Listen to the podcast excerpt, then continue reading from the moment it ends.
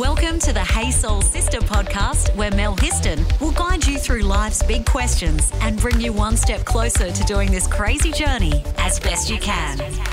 Hey, Soul Sisters. As many of you know, because you hopefully listen regularly to the Hey Soul Sister podcast, I founded a charity four and a half years ago called Got Your Back Sister to help women and children begin their lives again after fleeing domestic violence. So, for the last four and a half years, I've been on a crazy journey myself, listening to women every week and hearing their stories of the abuse that they have experienced, and most of the time, thankfully, have managed to escape from. But I get asked all the time, why are people violent to each other? Like, why? And, and I suppose I work predominantly, we work predominantly with women who have been abused by their male partners or husbands. I mean, there, there can be same sex uh, domestic violence, but we, the most of the women I come across have been abused by a male partner or ex partner. And I'm asked all the time from people who are curious as well why is it that people are violent to each other in the home, in relationships, which are supposed to be loving relationships. You know, even in terms of brothers, sisters, uh, parents, and again, husbands, wives, partners, these are supposed to be loving relationships and respectful relationships. But in many cases, they're not. They can become violent. And abuse doesn't always start with a shove or a slap in the face. There are many red flags for potential abusive relationships. Again, there are deep can be deep-seated reasons for that domestic violence.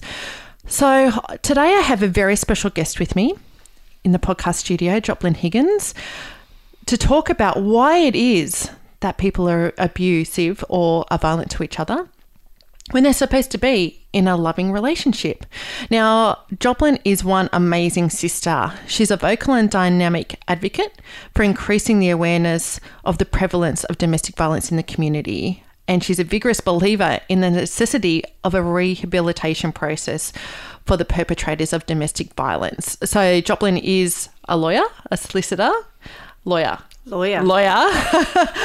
um, and she was selected a few years ago as part of the Westpac Social Change Research Fellowships to go to America and actually study domestic violence reduction programs. So, Joplin, welcome. Thank you for coming in. And Well, thank you. It's been a long time in the works, oh, absolutely, I've been trying to get this woman in here for ages. but we're here today, which is so good. Absolutely. Um, and again, I suppose I look to you, Joplin, as being somebody who is extremely know- knowledgeable around domestic violence um, and uh, perpetrators, why they abuse, and uh, through your travels in the States around behaviour change programs. Yeah, absolutely. So in 2016, I was awarded the Social Change Fellowship. So that was the inaugural year. So really exciting. And there were lots and lots of applications. So I feel really honoured. Yeah, that- that's amazing. and it was a big process. You know, there were interviews and, and Yeah. tests, and you know, it was it was a big process. And So, not just anybody gets awarded a Westpac. no, no, it's quite a quite a vigorous uh, process, and and they want to be sure that it's going to help the community in which you live. So I actually heard about it one day. I was driving to work. It was about six o'clock in the morning, and I had the ABC radio on, and and I was like, you know what, I should. I should do that because I wanted to know more Yep. about why people perpetrate Yes. DV. Yes, because uh, but you have a lot of clients Yeah. that have been living in abusive relationships. Yeah, yeah. Uh, well, the majority of my clients have uh, experienced domestic violence in one shape or another. And as you said before, it's not the slap in the face, it's not the punch, it's where you can't see the bruises, the controlling and coercive behaviour, Yeah. you know, the financial abuse, the abuse to pets, Yeah. isolation. None of those leave a mark Yeah. you know so it's that type of domestic violence that you know i used to run these cases early in my career and you know be laughed at really by my colleagues and the court would very rarely find that what I was trying to establish, which was domestic violence through controlling behaviour, through deprivation of liberties and all of that. And there was a real uh, understanding in the community that what happened behind closed doors was behind closed doors, and that transferred into the court system as well. Yeah. you know, so. I've been talking about this for so long, and now people are on the same page and we're talking the same language, and it's a good place to be because I don't feel like I'm shoving, you know what, up, Up a hill. Yeah. Yeah. Well, hats off to you because I, I agree. Um, I remember my granny when she was alive telling me about her brother in law, man that was married to her sister, and she'd be like, Oh, Robbie, he's a bugger. The way he carries on to my sister. But nobody would do anything about it. No, And nobody would actually call it out for what it was. no, but there was no voicemail. Yeah.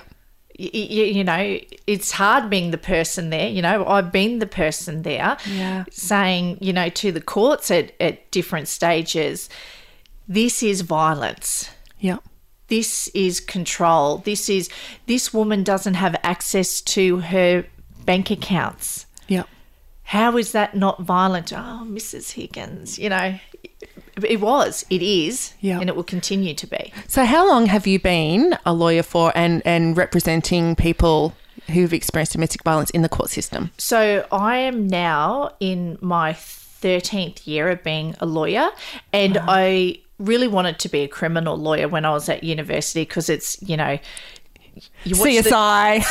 quite sexy, and I thought that I'd be wearing a suit. And, Yeah. You know, yeah, no, it's not like that at all. Hats off to the criminal lawyers because it's nothing like that. Yep. Um, but I, I kind of was ushered into family law. I was in a law firm, and the the partner said to me, "Well, you're a girl. You'll you get it." And I was like, wow. well, okay, on so many levels wrong, but you know what? I need the job, so I will get it. So I just kind of fell into family law, and then the next job that I had was family law, and Yep. the job after that was family law. So that's that's how it worked. I actually didn't even consider family law really when I was at uni. I just didn't even wasn't even in my mindset. Yeah. Mm. Well, I think that maybe there was a bit of divine timing or intervention in that because you do so much wonderful work for oh, people in the community and for families and for people that have experienced domestic violence and are going through the worst time of their lives. And you know you're such a wonderful human being to be able to oh. support them and represent them and also give a voice. I mean as you were saying 13 years ago you're begging the courts to acknowledge the fact that bullying and controlling behavior or harming your partner's pets or financial control that that's a form of abuse. Yeah, and so straight away I connected with uh, the refuge when I was a junior lawyer. I was in Wagga, so Yeah. straight away I I connected with them, and it was a really good relationship. So since then, wherever I've been, I've connected with the women's refuge, and because I'm able. Because Yeah. I am a strong female, Yeah. and so sometimes my client they they are they are strong people, but they've been chipped away at. yeah, And so when they come into the firm or they come in to see me, it's not just about the family law aspect of it, it's about you're a great human. So, how do we restore your self belief, your self esteem, and your self worth? wow And that's really important to me. It's it's really important to me, and that's why I created my firm was because I didn't want women in the community to just be another number and oh, righto and you'd be treated like that. I wanted them to have respect. It's oh. really important to me. Really, Do you know what, Joplin? That makes my heart sing. I remember years ago, I went through a marriage breakdown and going through that whole process. And I, I actually met with a couple of lawyers mm. to represent me through that marriage breakdown and separation. And they don't, lawyers don't always think that. Quite often, they don't think that way. No. And they don't treat you that way. I once had a female uh, solicitor. I went to see her, and I was I was 28. Had no idea what was going on. Had never been through this before, and the way she spoke to me was so belittling. I've never forgotten her name, and I can't wait to come face to face with her again in Newcastle and just let her know exactly Yeah, how bad the- it felt. how what that felt like. Yeah, And do you know what probably gives me a better perspective is that I was divorced. Yeah. I had two little kids. It was an awful divorce, but all divorces are awful. But I had this wonderful female practitioner who was so kind to me. I was so I was a law student, and I'll never forget how kind she was. Her name was Bev Reeston, and she's in Cairns. And every day, I think I hope I'm as wonderful to my clients as she was wonderful to me.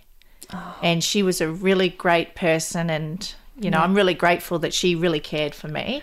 And Well, hats off to her. yeah, pats off to her, and absolutely, um, she was one of a kind as well. But the law is such a prestigious fraternity, Yeah. but that doesn't mean we're better than anyone. Yeah. You know, yeah, we studied hard, and it's not easy to get through. But um, And like, it's let's beauti- not forget. That's beautiful you say that, but not everybody necessarily believes that. No, no, I get it. so yeah, no, it's um, uh, that's important to the ethos of the firm. Yeah. Support a sister and leave us a review whenever you listen to the podcast. So when you started in family law, Yep. were you especially passionate around domestic violence or is that something that grew as you were representing more people? No, I was passionate about it when I was a little girl. Ah. So I can remember. So uh, I come from a really big family, and I used to get really upset when my boy cousins didn't have to do the washing up, and the girls ah. did. Yeah. And my nana would be like, "Oh, for God's sakes, Joplin, just pick the tea towel up." And I'd go, "No, Yep. no. Why?" One of my closest cousins was Tulsa, and I'd go, "But why isn't Tulsa wiping up? Why do I? What? Because I'm a girl." You know, and she'd be like, "Oh, for God's sakes, Joplin," you know, like that. Yeah. But I used to think, well, no, it doesn't work like that. And and then you know when you're in school and you you go and stay at different families' homes and you see sometimes the imbalances, and I was acutely aware of gender inequality from a really really young age Yep. and I just wouldn't stand for it. Like I nearly used to drive mum and dad up the wall. Honestly, like they, oh for God's sakes, Joplin, you know, like and they, you know, they they always encouraged me, and but they always thought that I always had something on the go. Yeah. Yeah. Uh, so I was definitely that kid. and so now you've become that awesome, Yeah, passionate advocate that's right. for Yeah. gender equity. Yeah, You know, yeah. yeah. Uh, so, in your experience, and from what you've seen over the years as a lawyer and helping people who've experienced domestic violence, why are people abusive? Why do they get violent to each other, especially people towards people they love? Yeah. And how sad is it, firstly? Oh. There's lots of reasons. And it's really important that when you talk about the reasons, that people don't think that you're saying there's an excuse. Yeah. But there's a reason for everything. Yeah. There's very few people that are born bad. Yeah. You know, I really believe in environment Yeah. it has a significant impact on our childhood. Yeah. And when you look at perpetrators, the majority of them have a childhood trauma or an adolescent trauma that hasn't been dealt with. Yeah. So, A, they've been a victim of family violence themselves. Yeah. B, sexual abuse. Yeah. Okay. C, abandonment. You know, there's lots of there's lots of reasons why. And when you're dealing with perpetrators, it's like dealing with an onion and you're unfolding the trauma sometimes. Now, that doesn't make it right. It doesn't give it an excuse, but it does give it a reason. Yeah. And I think people need to understand that whilst domestic violence is horrific, if we don't treat violence and the perpetrator, it'd be like treating cancer and not treating the cancer, treating everything around it. Yeah. And you can't do that. Yeah. So why would we think that it's acceptable in this forum not to treat the issue? I was um, doing a media interview the other day, and the journalist asked me, Do you think that we'll ever have a world where there's no domestic violence? Hmm. And I, I didn't know. To be honest, I was like, Well, wouldn't it be wonderful? Yeah. You didn't answer the question though. No. Well, okay, we, that's something we would all love a world that's peaceful and kind and free from violence and abuse. But I don't see that happening in our lifetime. No, I don't either. Yeah. But when you went to the States, you were actually studying behavior change programs there that are dealing Yeah. with that with the perpetrators. So I went to a number. I just didn't look at one. Yeah. So I looked at uh, a program in Tennessee, in Nashville, uh, that looked at situational violence. So violence that's a one-off. Um, now there's lots of critics and naysayers about that type of um, counselling, but there are some victims that say, look, it's never happened before. Some of the academics say, but you peel away controlling coercive behaviour, Yeah. you know, those types of things. Perhaps there, there are other elements of DV, but you've only just um, had physical abuse. So, but, you know, that was a shorter program. They were having some, you know, good traction with that. Um, but that wasn't something that everyone was picking up in in the states. Um, I thought it was an interesting approach for first time offenders. Yes. And where the victim was actually corroborating what they were saying. So they were going, yeah, look, it really was one time. Yeah. We have he hasn't been beating me for Yeah. five years or something. Yeah, okay. Lots of problems with victims saying that as well because you know mm. b- being frightened and those sorts of things. So that's one program that I that I looked at. Then I went to a number of shelters and had a look at the therapies that they had within the shelters for victims of domestic violence. Uh, so sand therapy, sound therapy, you know, counselling, all of those sorts of things. And I, Mel, I found the most fabulous shelter in Davidson County in Kansas, and they bought a motel. wow. Yeah, and it was five five floors, and they had one floor for transgender women. Yeah. Then they had a floor for single women. Then they the third floor was therapy floor, and then the um, top two floors were for women with families, so with Yeah. children, and it was phenomenal. There was a pantry, there was a massive kitchen. They could do their own cooking. Yeah. It was. Oh, Yeah. I would love to do something like that here in the Hunter. We It should was- talk about that. Oh. See what we can do. it was you know i get really excited about and i just was in awe of these people that had done it and you know the community it was community funded funded by the council oh it was yeah they had a portion each um, year that they would give that it rain hail or shine that money went to the shelter yeah so it was phenomenal when I was in Nebraska, I went and spoke to uh, religious leaders from all denominations about how they can be effective in domestic violence, how they can listen better, yeah. how they can not tell victims, oh, well, it's just the way it is. Did you come across any of those religious leaders that maybe had some archaic Mm. thinking around like gender roles and you know, I mean, look at marriage vows, Yeah. obey. Yeah. it was a hard discussion for some of them. Yeah. But Because it's challenging, I Oh. suppose, their beliefs, those innate beliefs. Yeah, it, and, it, and it challenged their belief of victims. Mm. Because it's that, you know, behind some of the- closed doors. Did some of them believe that? It was that right. Yeah, that yes. Without saying it, yeah. Yeah, it was really interesting. But, but there were others that were like, you know what? We are responsible to our parish. We are responsible to those that um, are weaker. Um, you know, this is what our religion is about.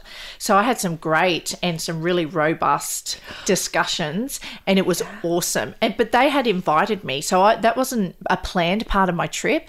They just heard that I was in Kansas, and so I got this invite, like to go to Omaha and and Lincoln and some other towns in Nebraska. So it was awesome. Yeah.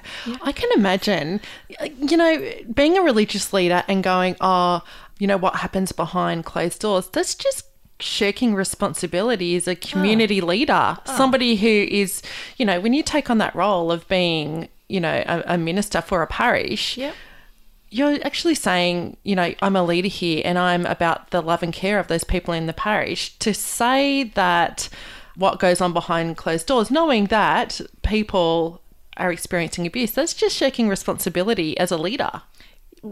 but you've got to remember that um, some of the verses are an eye for an eye. So, you know, In the Old Testament, the Old Testament. well, some people are still living in the Old Yeah. Testament, so Yeah. you know that was um, that was really exciting. But then I got to get into the real guts of the of my tour when I was in Kansas, in Topeka, and when I was in Colorado. So, if you have a chance, and anyone that's listening to this, go and have a look at the um, Family Peace Initiative. It's a course in Topeka, Kansas, run by Dorothy and Steve Halley, and it's phenomenal. These people have been talking about trauma formed therapy for decades and decades, and it was falling on deaf ears. And really, over the last five years, people have gone, oh, oh, so you treat the trauma and you might treat the behavior. Yep. Yep. So that's, what they do. They're working with perpetrators of violence and going, okay, let's deal with the trauma that they've experienced in the hope, or, or, you know, so that Yeah. it changes their behavior now. Yeah. So they were one of the first the first couples that really started talking about perpetrator courses. And you know, they didn't go down this quick and easy fix of 6 weeks. 6 weeks is a waste of time. Which is what we're doing in Australia, Oh, isn't it? with the Engage program, and, and it has its place. But if the criminal court system is thinking that they are going to rectify the problem with a six week program, waste of time, more importantly, waste of the perpetrator's time Yep. because it's not going to fix anything. Yeah. False advertising for the victims and the kids, Yeah. they haven't changed Yeah. it just it just doesn't work it's it, it you're looking at someone's childhood Yeah. you're looking at significant trauma usually Yeah. And you had said something to me as well that um, behaviour change programs in Australia are generally short, short, shorter Yeah. courses, and they they might be go once a week. But Yeah. this this course in America that is having real impact, massive impacts it's a twelve month course. yeah so the one in colorado is 12 months and the one in topeka is about 32 to 38 weeks Yeah. And that's where they find that they have the most change And it's not even once a week. No, no. It's they're touching base three three times a week. They're touching base with the victim a number of times a week. They're talking to the children. They're having therapy on the side with the victim and the children, as well as the perpetrator. And then if things are brought up in therapy, uh, then they're letting the victim and the and the family know today was a particularly hard session. You know, if they're coming back into the home, which is not unusual, Mel. Yeah. You know, the, the perpetrators do go back into the home just because everyone else says. You know, he's done this, and I say he because it's predominantly men, but he he's done this. It should be all over. That's just not how it works in reality, because the victim and the perpetrator have some wonderful times and some wonderful memories together, and usually the victim really loves them, but for the violence. Yeah. And that's the reality of it. There's no use sugarcoating it and pretending that it looks anything different for a lot of victims because that's what it does look like. I saw a great uh, TED talk on YouTube called "Why Domestic Violence Victims Don't Leave." Oh, that just popped up the other day in one of my feeds, and I was like, oh, I've got to go back. I screenshot. Yeah. and so I thought I'd go back and watch it. I haven't seen it. It's really it good. Yeah, it's really interesting. So, um, and it's a, a woman, and she talks about how um, when she was young 17, 18, 19, she moved to New York and she got this great job as a journalist working for 17 magazine. Oh, um, Leslie Steiner. Yeah. I Okay, think- I so I think- met her in America. Oh, wow. Oh, wonder. Oh, okay, have you got her book, Crazy Love? No. Oh, get it. It's phenomenal. I will look that up. Yeah. Oh, okay. I- no, this was another one that must have come through my. But Leslie, so she was just here in Australia last year. oh, geez. I wish I had a. Oh, well, you know what? She'll be back, and um, when she is, so I keep Yeah. in good contact with her. She is amazing. I would love to meet her. And Yeah. anybody that's listening, look it up on YouTube why domestic violence victims don't leave. And she shares her story Oh. about what a slippery slope it was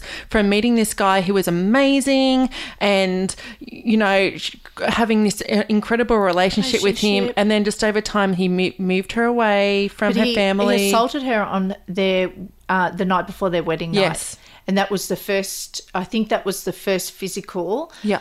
Violence, and she went to her family and. This whole clo- behind closed door, Yeah. you know, mentality, and it was a bit like that. Yeah. And she endured absolute fear. Yeah. She lived in mm. absolute fright. and she still believed that she could save him in some way. Yeah, yeah, yeah, one hundred percent.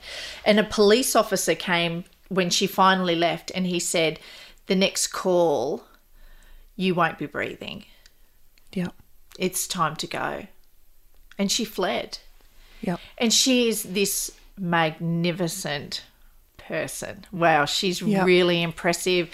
Yeah, and so I got to watch her talk with this other program that I went and had a look at, which was Jana's um, campaign. Okay. And so that was a campaign uh, where Christie Brungardt, it's her daughter, um, was going out with this guy. Then they broke up, and she was like, Oh, he's a bit jealous. Oh, I'm a bit worried, you know, but not so worried that she really let any of her family and friends know. And he, you know, got her to go over to her, his house because he owed her $600 and he'd cut up paper so it looked like he was giving her $600 in an envelope and he murdered her. Really sad. Yep. And you know what? Everyone should take the time to actually know a family of domestic violence because it's not just the victim, it's it's really far reaching Yeah. and this family have you know really drawn on their tragedy but every day is super sad Yeah. yeah I, I can't imagine. Yeah. So they do some fabulous work in prevention of domestic violence in teen relationships. Yeah.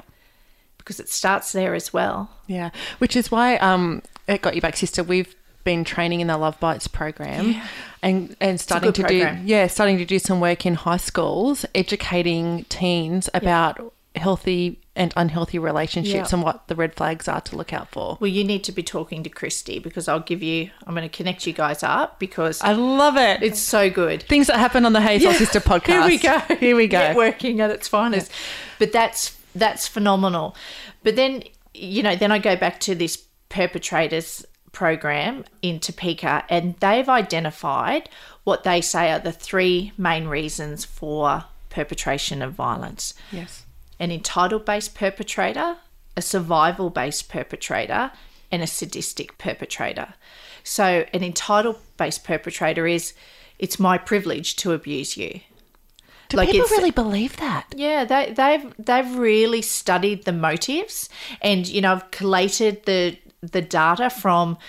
I think they've been doing their program. I think it'd be nearly thirty years now. So there's a lot of data, and you know that's that's what they've come up with. One of their as one of the motives is that that that people just think it's their God given right to perpetrate violence.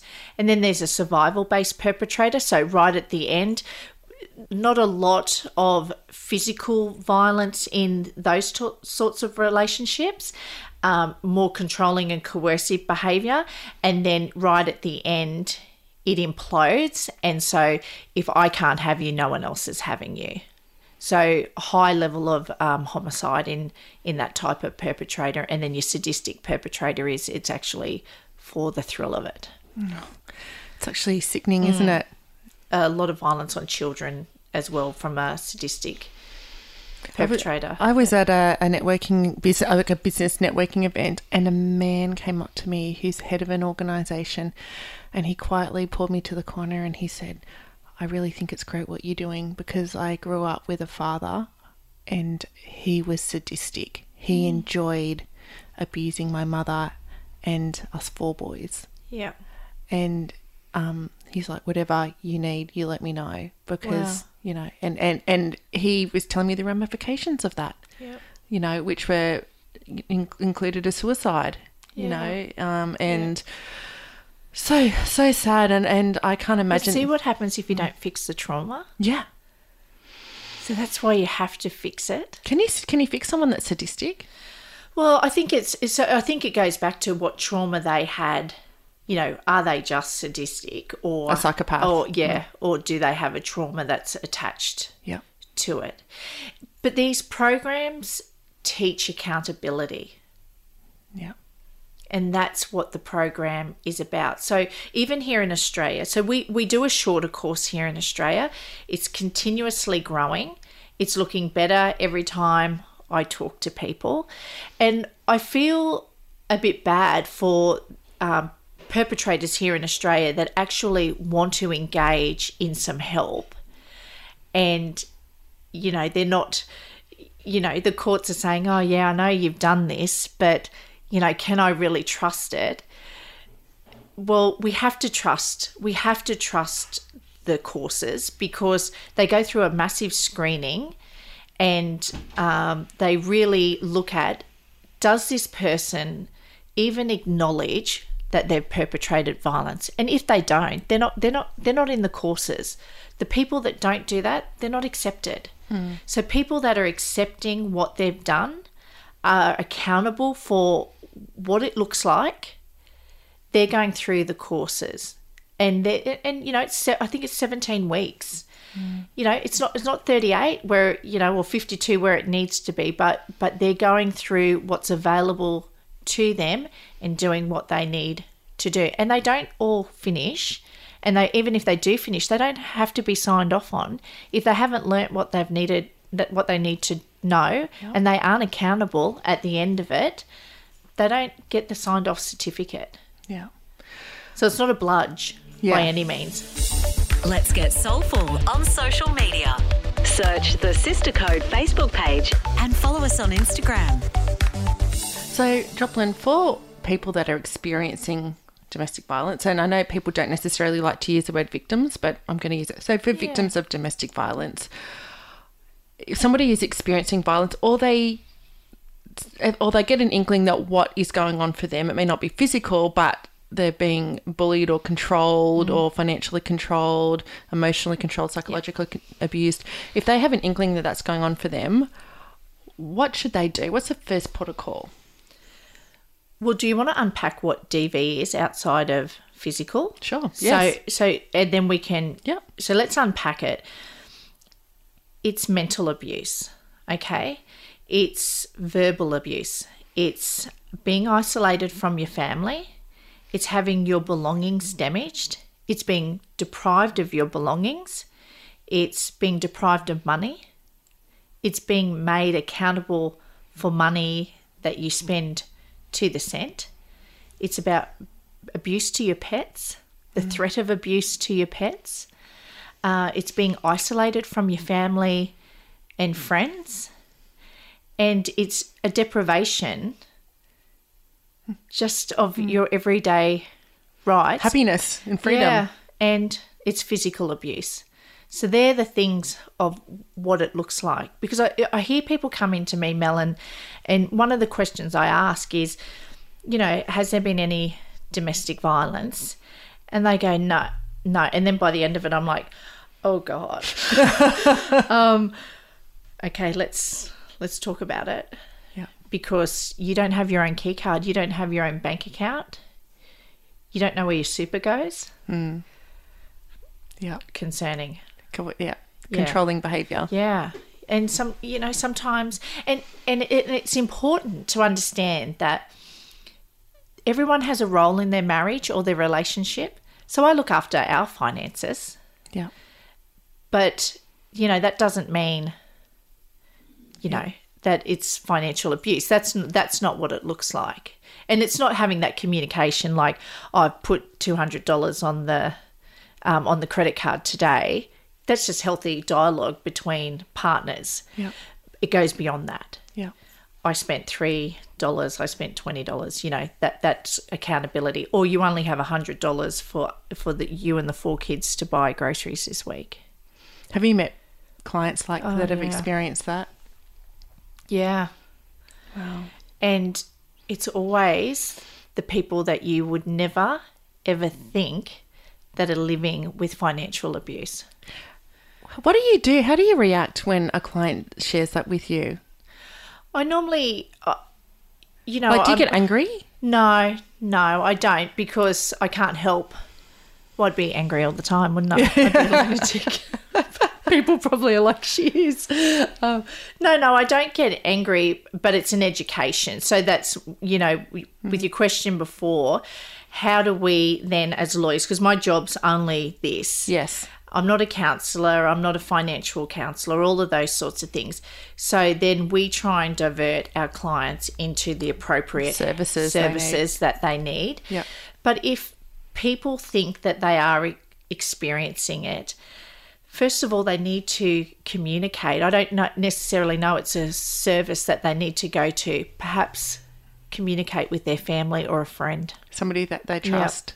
Yeah, I think that's the first step. And I think believe that's the hardest step. Going to a service isn't Yeah. hard. That communication with your with your family is hard. Yeah. Yeah. A very long time ago, I went to see a counsellor with a partner, and we were in the room together for three minutes. And she asked him to leave, mm. and she said to me, "You do realise that that's emotional abuse, don't you?" And I was like, "What are you talking about?" It's just the way we are. I'd never heard of it. I'd never Yeah. heard that term emotional abuse mm. ever. And she said, Well, in the three minutes you've been in this room, he said this to you, he's done that, he's done that, he said this. That's emotional abuse. And I was absolutely floored. Horrified. I I had never heard the term and I had no idea and I real and, and it took me a while to realize, wow, that's not normal. No. So But the thing is, Mel, you know when you're you know when you have those relationships and then you go, Oh, oh that wasn't normal. You know, I'm sure they didn't mean it like that. And then two years in, that's your normality, the thing that you thought was not normal in the first instance. You know, and that's what happens to to victims of domestic violence. It's not normal. They mm. know it's not normal in that in that first instance, or there's a red flag at least. But then it becomes their every day. You know, they know no different sometimes, Yeah. and that's and that's hard. That's that's mm. hard. Yeah. Absolutely. I know. It's a heavy. It's a heavy topic. Do you know what? It is. It, it really is a heavy topic, mm. but it's such an important one. It's is. and, and and I truly believe the more that we have these sorts of conversations, the more that people are listening, and maybe they themselves maybe have experiencing um, some form of domestic violence or somebody that they know, and it's actually by having those these conversations that it might encourage them to seek help or um, to find the right people to reach out to. Yeah, and it's good at the moment because people are talking about it. You know, we've been on the side, you know, the last couple of years, you and I, we've had lots of talks and there's been rumblings, you know, and your organisation is so great because it's so visible hmm. and it's got a great voice and it's got a great presence and it's making a big statement and making people have the conversation. But we haven't had that, Mel. If you think back, Yeah. you know, and now we've got ads on TV and, you know, because of COVID 19, you know, maybe there's a bit of a silver lining Yeah. of, you know, the mm-hmm. government. The Doing s- government needs to get behind domestic violence and stop thinking that it's just going to rectify itself. Mm. The government needs to get behind programs that are going to assist perpetrators Yeah. because they need that to help the victim and the kids. Well, Joplin, I would like to say thank you because the world also needs people like you who are out there um, doing what you can to find a better way to make change in the world and, and, and to wouldn't it be great if we could end domestic violence? It'd but be wonderful.